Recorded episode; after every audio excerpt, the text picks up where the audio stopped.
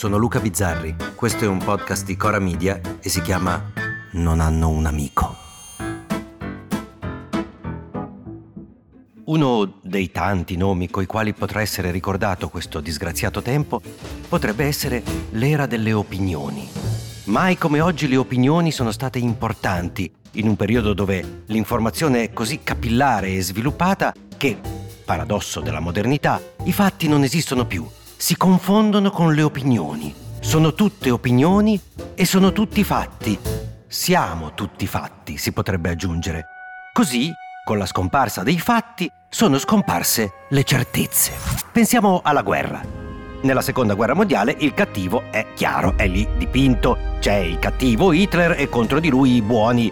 Ehm, insomma, n- non proprio tutti buoni, tutti buoni allo stesso modo, vabbè, ci siamo capiti. Con questa guerra qui in Ucraina, nei giorni nostri si fa più fatica.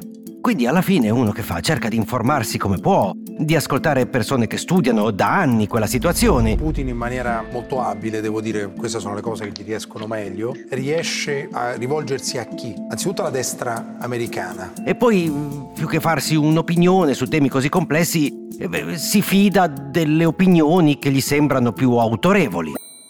Oh, autorevoli. Ora, c'è un professore universitario che nel 2021 non esisteva, nessuno sapeva chi fosse, tranne i suoi allievi, e lui credo che di questa cosa ne soffrisse molto. Adesso invece con sua e nostra grande gioia, Alessandro Orsini è sempre in tv e ci dice quello che pensa. Putin è un macellaio, io penso di poter dire che il segretario generale della Nato è un pazzo. Ora, la cosa più interessante non è quando ci dice cosa ne pensa della guerra, non sono le sue teorie su Putin e su Zelensky, sulla Nato, teorie che, in quanto tali, sono legittime e hanno diritto di essere espresse, ma l'aspetto meraviglioso di questo grande intellettuale italiano sono le teorie di Alessandro Orsini su Alessandro Orsini. Egli ha di sé un'opinione, direi, molto alta, soprattutto delle sue mani, che sono state oggetto di studi di psicanalisti e psicologi. Le mie mani sono state oggetto di studio da parte di psicanalisti e da parte di psicologi. Le sue mani sono delle armi, dice lui. E hanno detto questi psicologi che le mie mani sono usate come un'arma. E questo è vero. Io utilizzo le mani come armi. Ma non solo. Orsini pensa che Orsini sia fondamentalmente un personaggio scomodo inviso ai potenti, considerato pericoloso. Se all'università lo bocciavano era perché denunciava i professori e ora lo vogliono censurare a tutti i costi e noi lo vediamo una, due, tre volte alla settimana in televisione a dirci che lo stanno censurando che non lo vogliono fare parlare. Se in queste ore c'è un'intensificazione degli attacchi contro la mia persona, è perché chi mi attacca vuole nascondere questa realtà, cioè che quello che io avevo previsto si è verificato per filo e per segno. Tutto questo riuscendo a rimanere serio perché credo sia impossibile urlare alla censura in tv senza ridere, perché se stai dicendo che ti stanno censurando a milioni di persone, o i tuoi censori sono degli imbecilli totali, o qualcosa non quadra nella tua percezione della realtà. E quindi è vero, sono in un momento difficile, ma il messaggio che voglio mandare ai miei studenti è sono forte, sono qui, non arredo. Anni fa incontrai un comico scarso, uno che aveva avuto un minuscolo momento di celebrità per poi rimanere relegato a un tormentone, ai margini. E lui mi guardò serio e mi disse, sai, io do fastidio. Dentro di me pensai che se i teatri sono vuoti è sì perché dai fastidio, ma probabilmente dai fastidio agli spettatori che non vengono a vederti.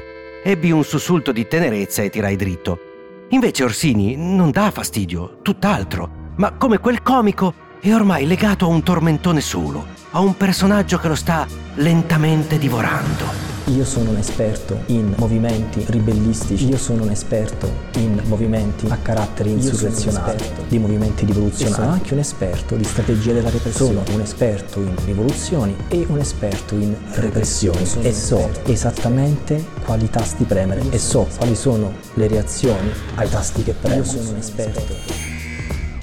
Orsini che parla, che racconta, che espone le sue tesi, è continuamente fagocitato da Orsini che guarda Orsini e si bea della sua avvenenza e in un delirio narcisistico contempla la propria immagine e quella che insegna a tutti noi non è l'arroganza dell'Occidente, non è la prevaricazione della Nato, non è la lungimiranza di Putin. Orsini ci insegna che siamo tutti affacciati su uno specchio d'acqua dove vediamo la nostra immagine riflessa e ce ne curiamo e mettiamo i filtri per farla diventare come vorremmo che fosse, nello sforzo di dimenticarci com'è veramente. Guardiamo Alessandro Orsini e rendiamoci conto che siamo come lui, in bilico, rischiando di cadere dentro l'enorme pozza del ridicolo. E l'autore è William J. Ampio, ok, proprio come si scrive, A-M-P-I-O. A domani! Se volete commentare, se avete idee o suggerimenti per nuove chat di WhatsApp o testimonianze di nuove chat di WhatsApp, potete scriverci a nonanunamico@gmail.com o nonanunamico@coramedia.com. Anche per gli insulti, prendiamo anche quelli.